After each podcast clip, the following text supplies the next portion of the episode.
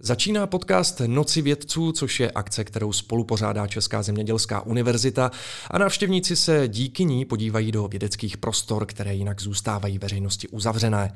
A i dnes pro vás máme vzácného hosta z oblasti vědy a výzkumu. Dnes je tu osoba, která se zabývá fyzikou plazmatu, vakuovými technologiemi depozice tenkých vrstev, plazmovými zdroji záření a fyzikální energetikou, zejména fotovoltaickou přeměnou energie. A právě fotovoltaika bude naš naším dnešním tématem. Já vítám vedoucího katedry fyziky z Technické fakulty České zemědělské univerzity, také člena několika redakčních rad odborných časopisů, člena oborové rady pro energetiku a těch rad a komisí, kde působí profesor Martin Libra. Je opravdu hodně a kdybych pokračoval, tak s tím ještě strávíme minimálně několik dalších minut. Proto vás tedy raději vítám ve studiu. Dobrý den. Dobrý den. Já se přiznám, že první dotaz se bude trochu týkat mé neznalosti, ale mohl byste mi laicky vysvětlit, co znamená, když se člověk zabývá vakuovými technologiemi depozice tenkých vrstev? No tak já jsem absolvoval fakultu jadernou a fyzikální inženýrskou, eh, obor inženýrství pevných látek, hmm. což je hlavně fyzika polovodičů, fyzika nízkých teplot eh, a fyzika kovů a podobně. No a eh, kandidaturu jsem potom dělal ve Fyzikálním ústavu Akademie věd a Ehm, dělal jsem v oboru fyzika plazmatu. No a plazmovou asistencí se vytváří tenké vrstvy tak, že se vlastně materiál rozprašuje bombardem urychlených iontů. Mm. Jednotlivé atomy se vlastně vytěsnují do toho vakua a sedají si a na substrátu vytvářejí takzvanou tenkou vrstvu. A ah, tak už, už tomu rozumím. Děkuji mnohokrát, to mi, to mi pomohlo. Neuměl jsem si to totiž předtím úplně představit. Eh, pane profesore, vy jste eh, nevždy působili jen na univerzitní půdě, ale například jsem dohledal, že jste pracoval v Tesle, tedy Tesla Holešovice, aby to někdo nezaměňoval s firmou Tesla Ilona Maska. Eh, byl to jenom takový odskok, nebo stíháte kromě akademické půdy působit i v privátní sféře? No tak každý nějak začínal svoji kariéru, že jo? takže po studiích jsem začal v Akademii věd, nejdřív jsem tam dělal stážistu, potom kandidaturu věd, No a v, když skončil, nebylo pro mě volné místo mm-hmm. vědeckého pracovníka, no tak jsem odešel, tak hledal jsem místo kde. No a v Tesle Holešovice vlastně se plazma dělala, tam se dělali e, e, zdroje světla, mimo jiné také výbojové zdroje světla. Mm-hmm. Čili já jsem tam konstruoval výbojky a dělal jsem tam technika na výrobě. A ty tenké vrstvy potom se tam mohly uplatnit, protože se tam dělal vývoj plazmových obrazovek. Mm-hmm. Tesla Hojšovice skončila svoji činnost dříve, než vlastně se ty obrazovky mohly dostat do výroby. Tak to je možná škoda. To je škoda, ale eh, získal jsem hlubokou praxi na těch výbojových zdrojích světla, na té konstrukci výbojek. No a potom, když se skončila, hledal jsem mi neuplatnění a chytil jsem se nejprve na té strojní fakultě ČVUT a potom zde na Technické fakultě České zemědělské univerzity. Vy jste mi tím i trochu nahrál, protože na technické uh, vlastně uh, fakultě České zemědělské univerzity působíte již od roku 1999, dokonce jste byl i proděkanem, jestli se nepletu. Jak se ta fakulta za 22 let proměnila a na co jste třeba nejvíc hrdý, že se podařilo změnit? No tak já jsem velice hrdý, že zde působím, mně se tady líbí. Skutečně myslím, že Česká zemědělská univerzita je výborná univerzita a i Technická fakulta je výborná fakulta. No, co se změnilo? Hlavně se e, zvýšil počet studentů, protože hmm. od roku 92, kdy jsem se nastoupil, e, celo, celostátně se zvýšil počet vysokoškolských studentů. No a tady na fakultě se počet studentů zhruba zdvojnásobil. Hmm. No, takže e, asi to je ta hlavní změna. Tomu rozumím. Jinak během mého působení se tady udělali rekonstrukce budov, protože ten areál původně z 60. let 20. století, že jo, takže už opravdu tu, potřebu, tu, tu rekonstrukci potřeboval. Mm-hmm. No tak myslím si, že všechno spěje k zdárnému cíli, aby univerzita i fakulta dále dobře fungovaly. Tak to je dobrá zpráva určitě. Já jsem na úvod nezmínil, že jste předsedou Komise na propagaci matematiky a fyziky. Eh, předpokládám tedy, že se jedná o komisi, která se snaží fyziku a matematiku více přiblížit lidem, laické veřejnosti, když to tak řeknu. Eh, jak působí vlastně tato komise? Pořádá nějaké vzdělávací akce nebo eh, jaká je ta její působnost? Tak v té akademické sféře každý má různé takové ty zástupy v komisích, eh, v společnostech vědeckých a podobně. Tak eh, ta eh, jednota českých matematiků a fyziků je taková vědecká společnost a združuje matematiky, fyziky jak z pedagogické, tak z vědecké sféry. Mm-hmm.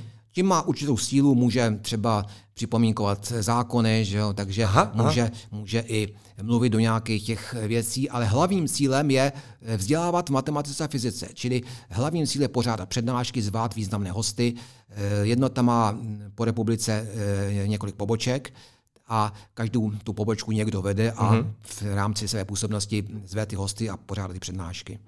Děkuji. Tak eh, no a jsem... Eh, ten má řadu komisí, třeba komise pro terminologii, no tak potom se vyjadřuje k terminologii, mm-hmm. komise třeba společnost učitelů matematiky se vyjadřuje k tomu, k osnovám, k tomu, jak učit matematiku. No a já jsem v té fyzikální společnosti, mm-hmm. kde vlastně združuje vědce v oboru fyziky a komise na propagaci fyziky teda má propagovat takže propagujeme.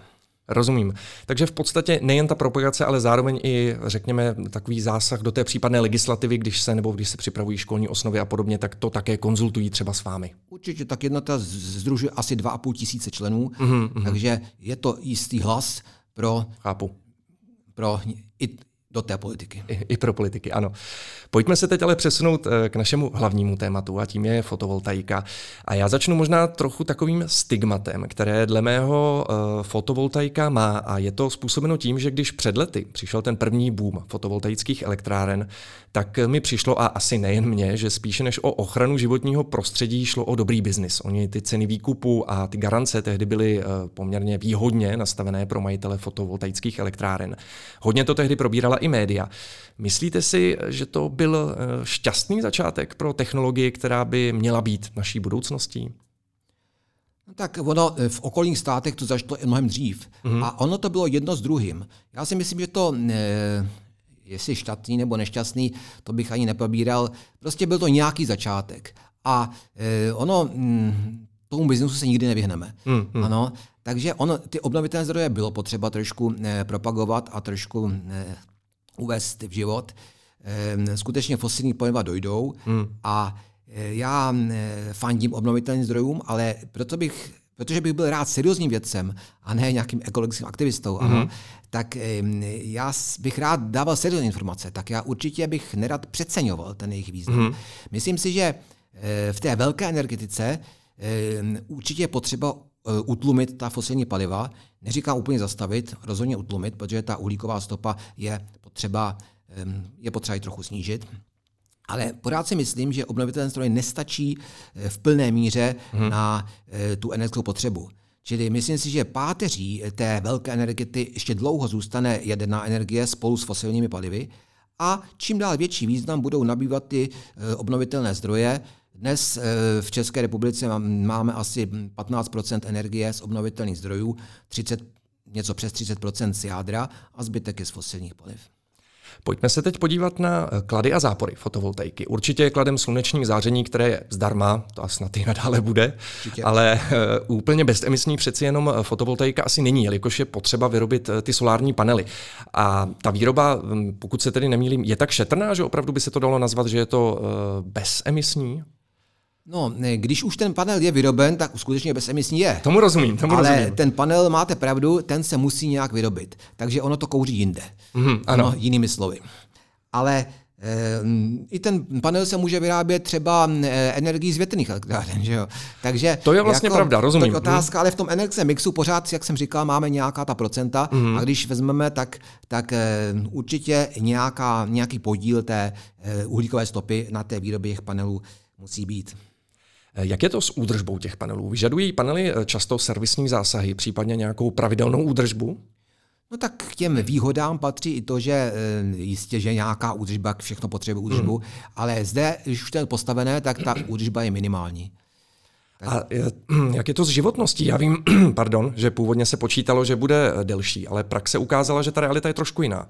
Praxe ukázala je trošku jiná, ano. My máme eh, data, my jsme eh, na našem pracovišti ve spolupráci s eh, dalším firmou vyvinuli takový monitorovací systém a máme data asi z 85 elektráren nejen v České republice, mm-hmm. dokonce máme i v Chile data, máme data z Rumunska, ze Slovenska. No, ukazuje se, že reálná životnost je kratší, než výrobci deklarují. Skutečně ta životnost byla plánovaná na 25 let. Mm-hmm. Ukazuje se, že tak 12 let je, tak reálně možná se to dá. To je polovina, to je ale poměrně dost tedy. Ano, realita hmm. ukázala něco jiného. Hmm, hmm, hmm. A vy jste zmínil, že se zabýváte tím monitoringem, to je jedna část vlastně vašeho oboru zájmu. E, také, ale pokud se nemýlím, tak e, pracujete na e, technologickém zdokonalení panelů ve svém týmu. Jak, jak, jakým způsobem nebo jaké zdokonalení, čeho byste chtěli dosáhnout? Ano, naše skupina na katedře fyziky eh, pracuje na vývoji fotovoltaických panelů nové generace, mm. že ty standardní panely, ty dobře fungují v podmínkách mírného pásu. Eh, ona životnost těch panelů jen v menší míře daná eh, kvalitou těch samotných fotovoltaických článků. To jsou ty křemíkové destičky, které se potom montují do sérioparalelní kombinace mm. a mhm. musí se z nich vyrobit ten fotovoltaický panel. No, Eh, ten panel, eh, do toho panelu musí být ty destičky nějak zapouzdřené. Ano, standardně se to dělá do etylvinyl acetátu, takže se dá sklo, na to se dá folie etylvinyl acetátu, na tom se udělá montáž těch článků, mm-hmm. propojí se to, dá se znovu folie etylvinyl acetátu, dozadu nějaký akrylát a pak se to v takovém laminovacím stroji e, rozpeče, takže e, ten etylvinyl acetát udělá takovou e, e, zalévací hmotu. Mm-hmm. Tím jsou vlastně ty články eh, zapouzdřeny, chráněny a když to potom stojí venku, tak eh, když s tím zalomcuje vítr nebo přijdou třeba i kroupy, tak sklo je kalené, to by mělo nějaké takové středně velké kroupy vydržet. Nebo zvěř do toho může strčit, mm. že? a tak i při té montáži se tím manipuluje. Takže aby ty články nepopraskaly. Čili ten, ta zalévací hmota tam dělá, dělá takové měkké uložení těch článků. No, pokud ty články popraskají, tak eh, jde o to, buď se i přeruší kontakt a pak už ten pak to nefunguje vůbec, hmm. anebo se jenom e, částečně přeruší kontakty a pak e, ten proud pořád ještě teče, ale třeba v každém článku e, teče jenom částí toho článku.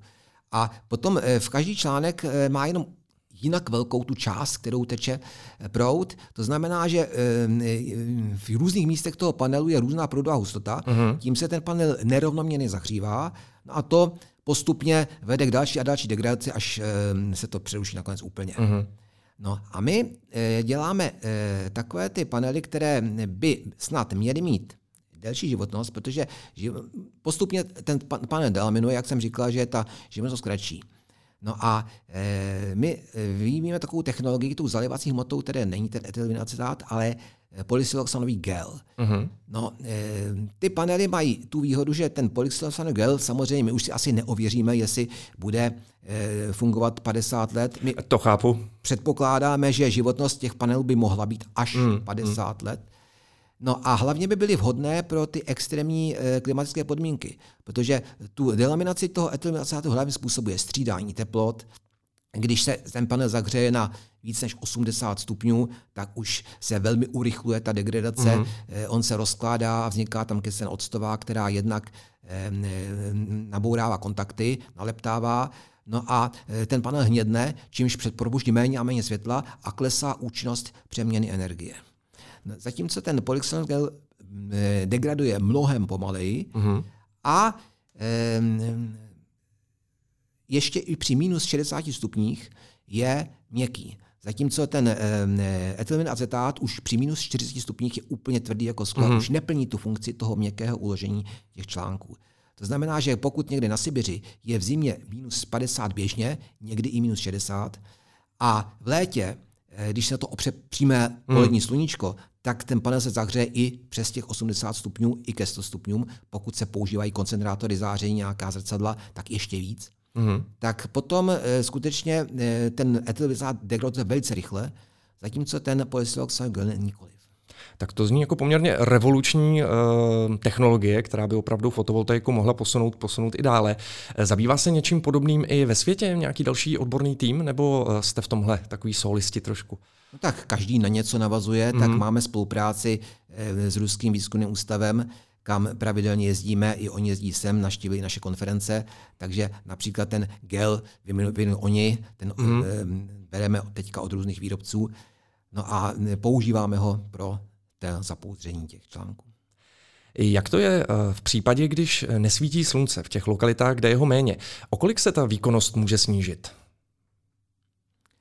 No tak ve střední Evropě můžeme počítat, právě se máme data z těch hmm. elektráren, že z kilowatt peak instalovaných panelů dostaneme ročně tak 1000 kWh energie. Hmm. No, máme data třeba z té Chile, kde je to v tropické oblasti, mm-hmm.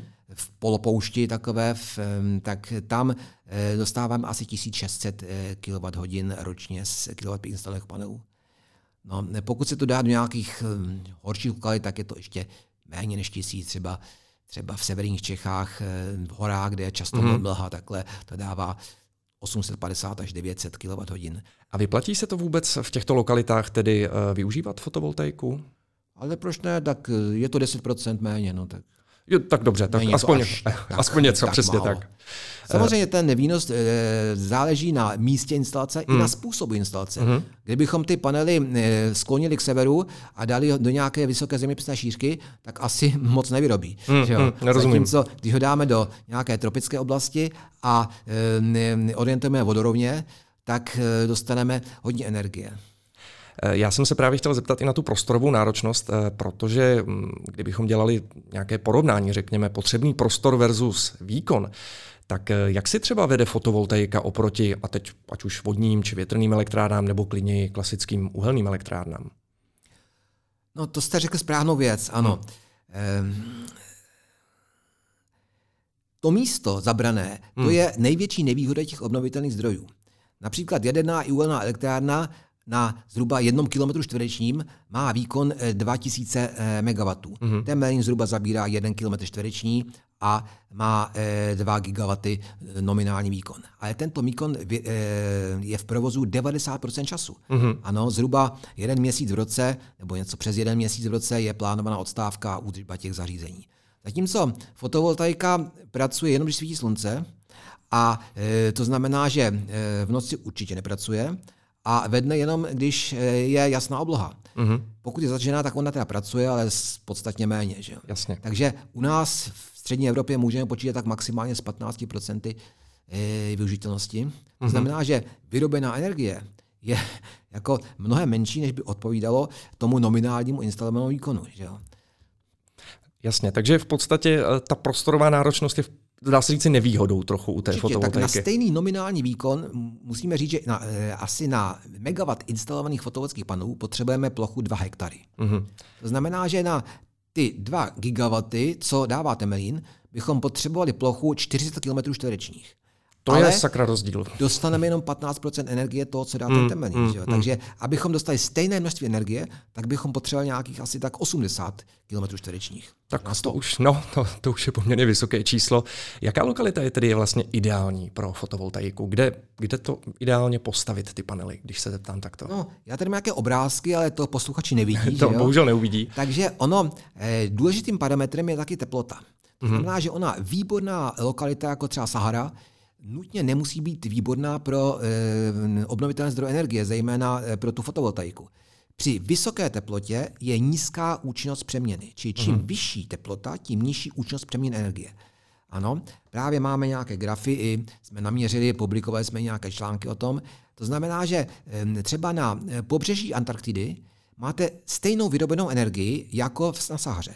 Protože když v Sahaře ty panely se přehřívají, tak vlastně mají menší účinnost přeměny a vyrobí, eh, jako je to lokalita dobrá, ale není výborná. Uh-huh. Právě nejlepší jsou lokality, eh, zřejmě, řekněme Tibet a ty náhorní plošiny v Chile, u pouště Atacama, protože tam je, Tibet je hluboké vnitrozemí, tam uh-huh. stále svítí, nebo skoro stále svítí slunce. Eh, v poušti Atacama taky vlastně je srážkový stín, tam taky stále svítí slunce a je to vysoko, to znamená, že ten jednak je tam chladněji a jednak i ten sloupec atmosféry nad tím je menší, takže ta, to záření má větší intenzitu, tak ty nejlepší lokality jsou tam. A ještě další výhoda, že tam v tom Tibetu asi nejsou elektrické sítě rozvodné, takže určitě eh, každá obec tam může mít elektrárnu přímo přímo zdroje, rozumím tomu. Eh, tudíž v podstatě, když to schrnu, tak není nutně řečeno, že když postavím sluneční elektrárnu, jak jste zmínil, eh, na Sahaře, takže by byla výkonnější než třeba tady v Praze, protože prostě opravdu není to, není to ta přímá úměra toho, že když tam více svítí, tak, eh, tak by to no, mělo Právě na těch výkon. obrázkách, které tady máme vidět, že hmm. ta Sahara je o něco lepší než střední Evropa, hmm. ale ne tak, jak by odpovídalo e, tomu slunečnímu světu. Někdo zmiňuje i možnost požáru. Je to riziko u fotovoltaických panelů vyšší a je tam vůbec nějaké riziko požáru? Eh, určitě, protože je to zdroj energie. Hmm. Každý zdroj energie jako může hořet. Ano, a ne, že by to stávalo běžně, ale už byly velké požáry fotovoltaických hmm. systémů.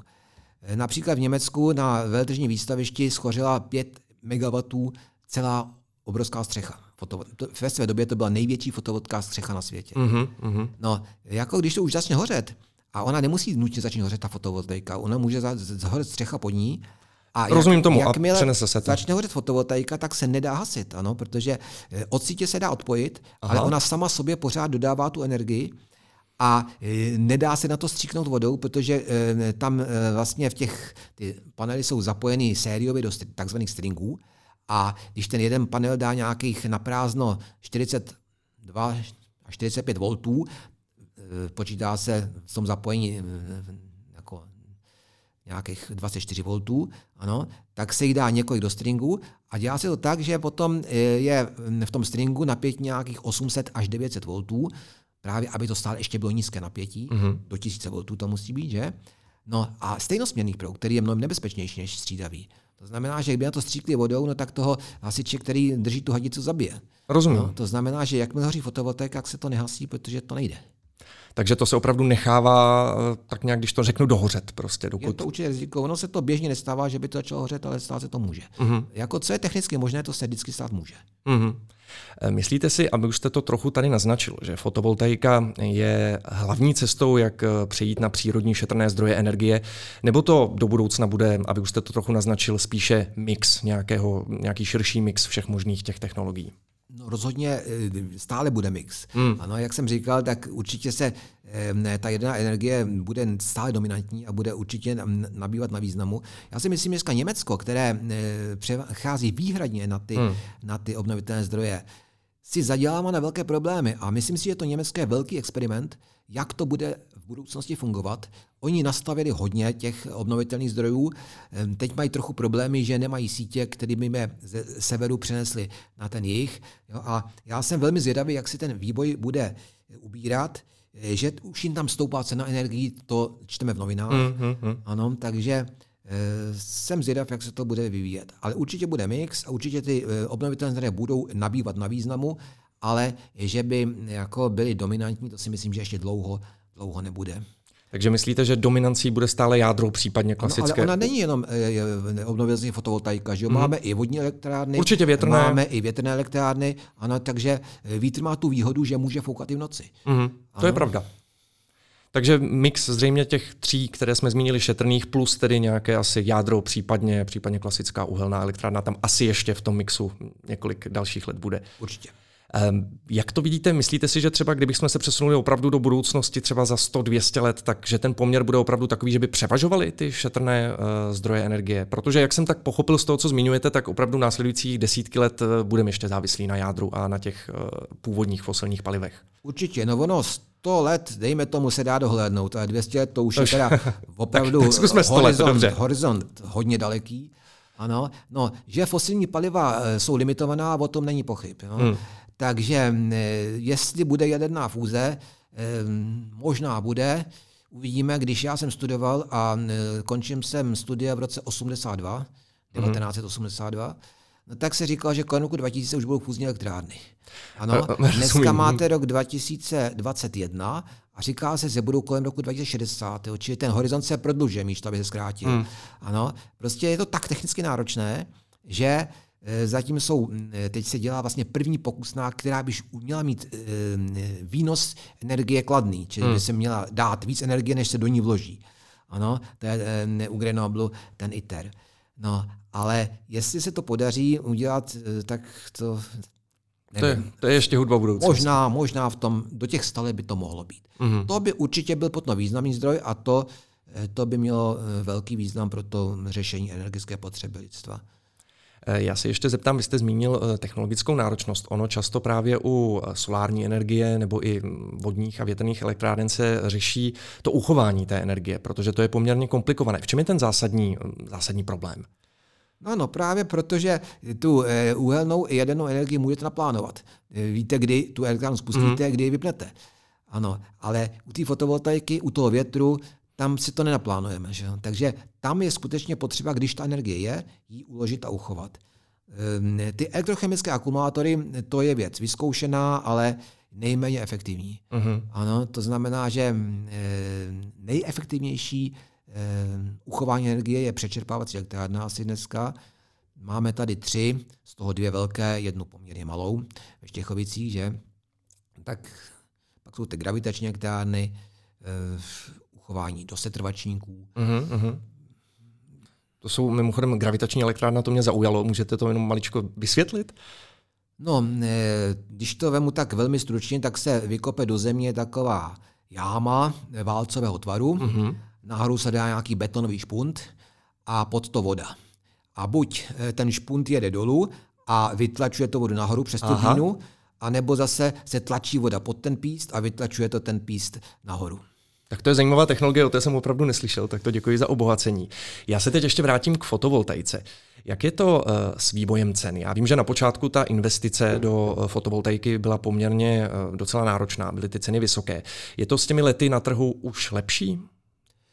No tak za posledních deset let klesla cena panelů asi desetinásobně. No, to hmm. znamená, že před těmi deseti lety byla cena zhruba takový 3 až 4 eura Eh, za watt instalovaného hmm. výkonu.